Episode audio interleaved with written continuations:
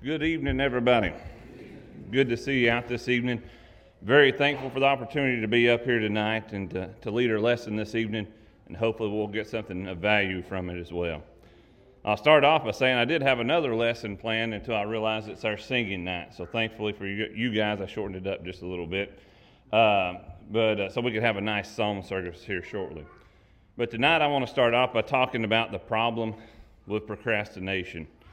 And uh, this is something when I talked with my mom earlier this week, she said, Really, you're going to talk to people about procrastination.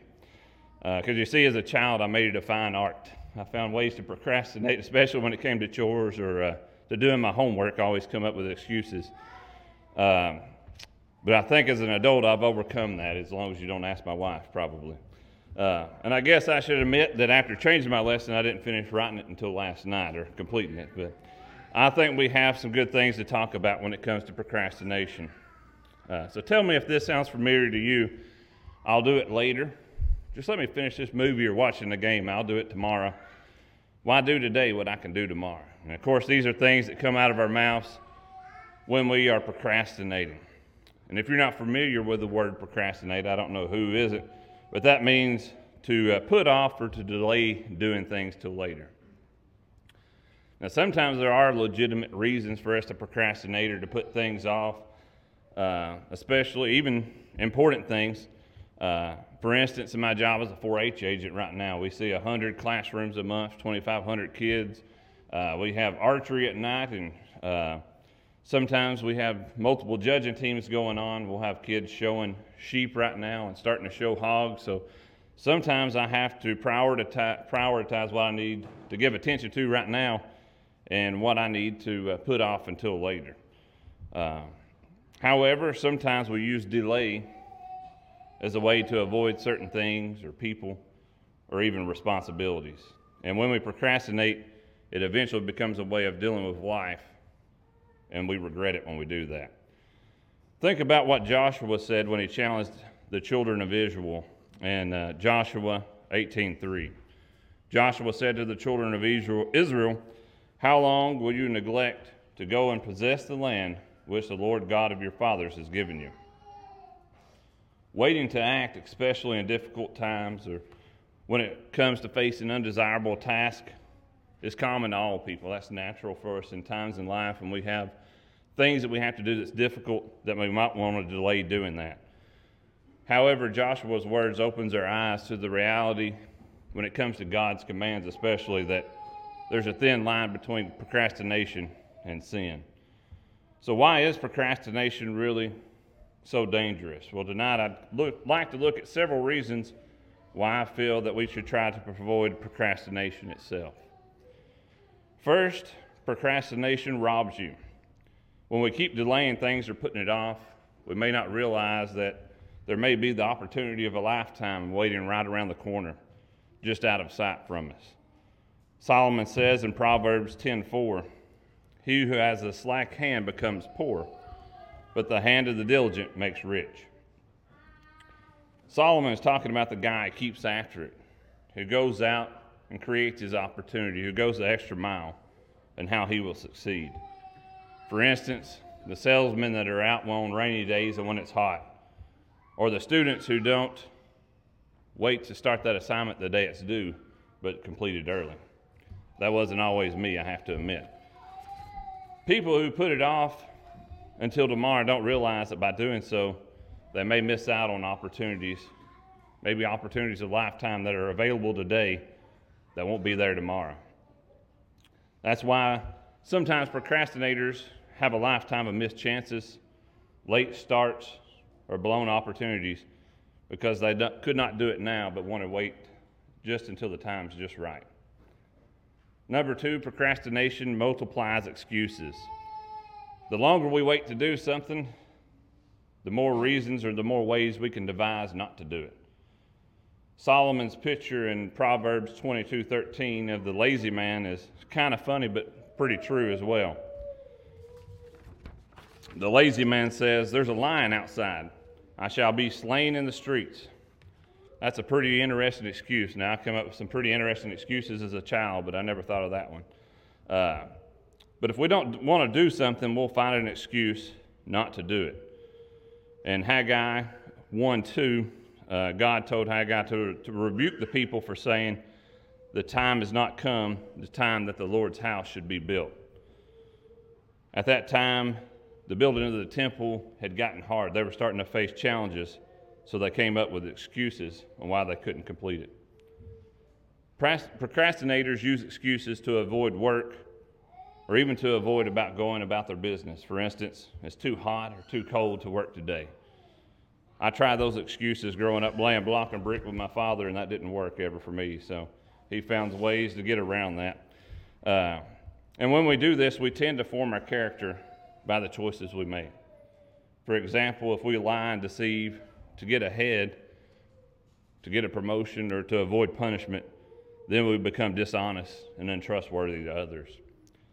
Also, when we avoid, delay, and put off, whenever we're faced with work, hard choices, or challenges to grow as a person or a Christian, we fall short. So there's too many excuses really to, to counter the number given by people not willing to, uh, to follow Jesus yet.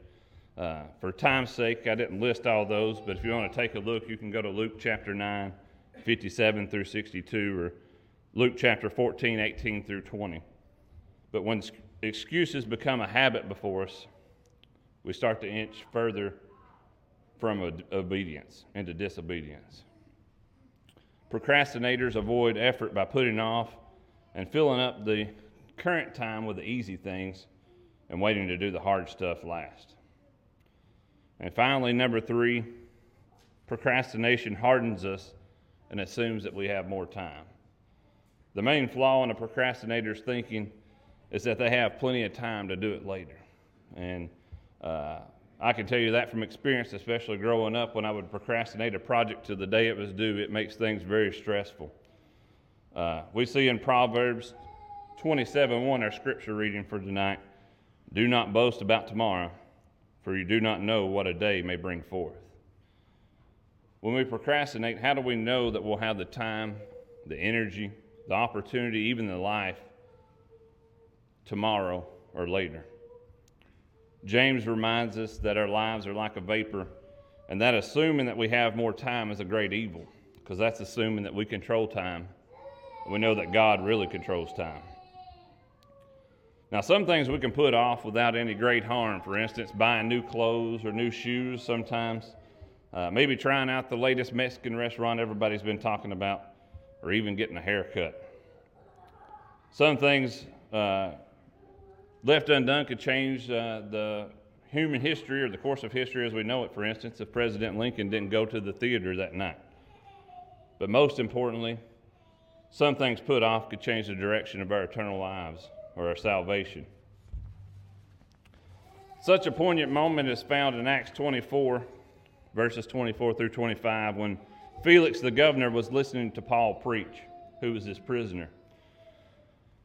Felix, uh, as we see here in, in uh, 24 through 25, and after some days, when Felix came with his wife Drusilla, who was Jewish, he sent for Paul and heard him concerning the faith in Christ. Now, as he reasoned about righteousness, self control, and the judgment to come, Felix was afraid and answered, Go away for now. When I have convenient time, I will call for you. The gospel had penetrated Felix's heart at that point, he was at a point of a decision, a decision that would have changed the course of his eternal existence, but of course, a decision that would mean change, challenge, and effort on his part. Felix didn't scoff at Paul or even deny the truth. He merely used it as a tactic to delay, avoid doing what he needed to do at that point. And even after he heard Paul preach for two more years, that moment or opportunity for salvation was lost forever. So, are you a procrastinator? And I don't mean just putting things off every once in a while, like I'm putting off getting an oil change right now. We all do that from time to time. I mean, putting off changes in your lifestyle. To make the decision now to stop putting it off. Ask God to help you make changes. Make the decision for now, not later. This is the first step in making a true change an exercise and doing the hard things first. One thing I'll never forget is the day my brother was baptized. Uh, at that time, he had started going back to church with us for a long time. Uh, he'd been studying his Bible, studying God's Word deeply for a long time. Uh, and we had had lots of deep talks over lunch. At that time, we worked in the same county, so we had lunch every day. We talked about his salvation, what it took to be saved, and to become a Christian. And after a great sermon one Sunday morning, he knew he was ready. However, when the invitation call come, he didn't get up and come to the front. Like any other Sunday, he got up and walked out with us that evening or that morning. Uh, and Brother John Griffin there at Gordonsville asked him, How are things going? Uh, how are things going with your study? He said, I really feel like I'm ready to be saved, but I just want to wait till next Sunday. That's when Brother Griffin looked at him and said, Why wait? We're not promised tomorrow. And thankfully, we turned around, we went back inside, and he was baptized that day. And I was thankful to be a part of that day, to continually be a part of his journey as a Christian. Are you putting off becoming a Christian? Remember, you have no guarantee that you'll have a chance to come to Christ tomorrow.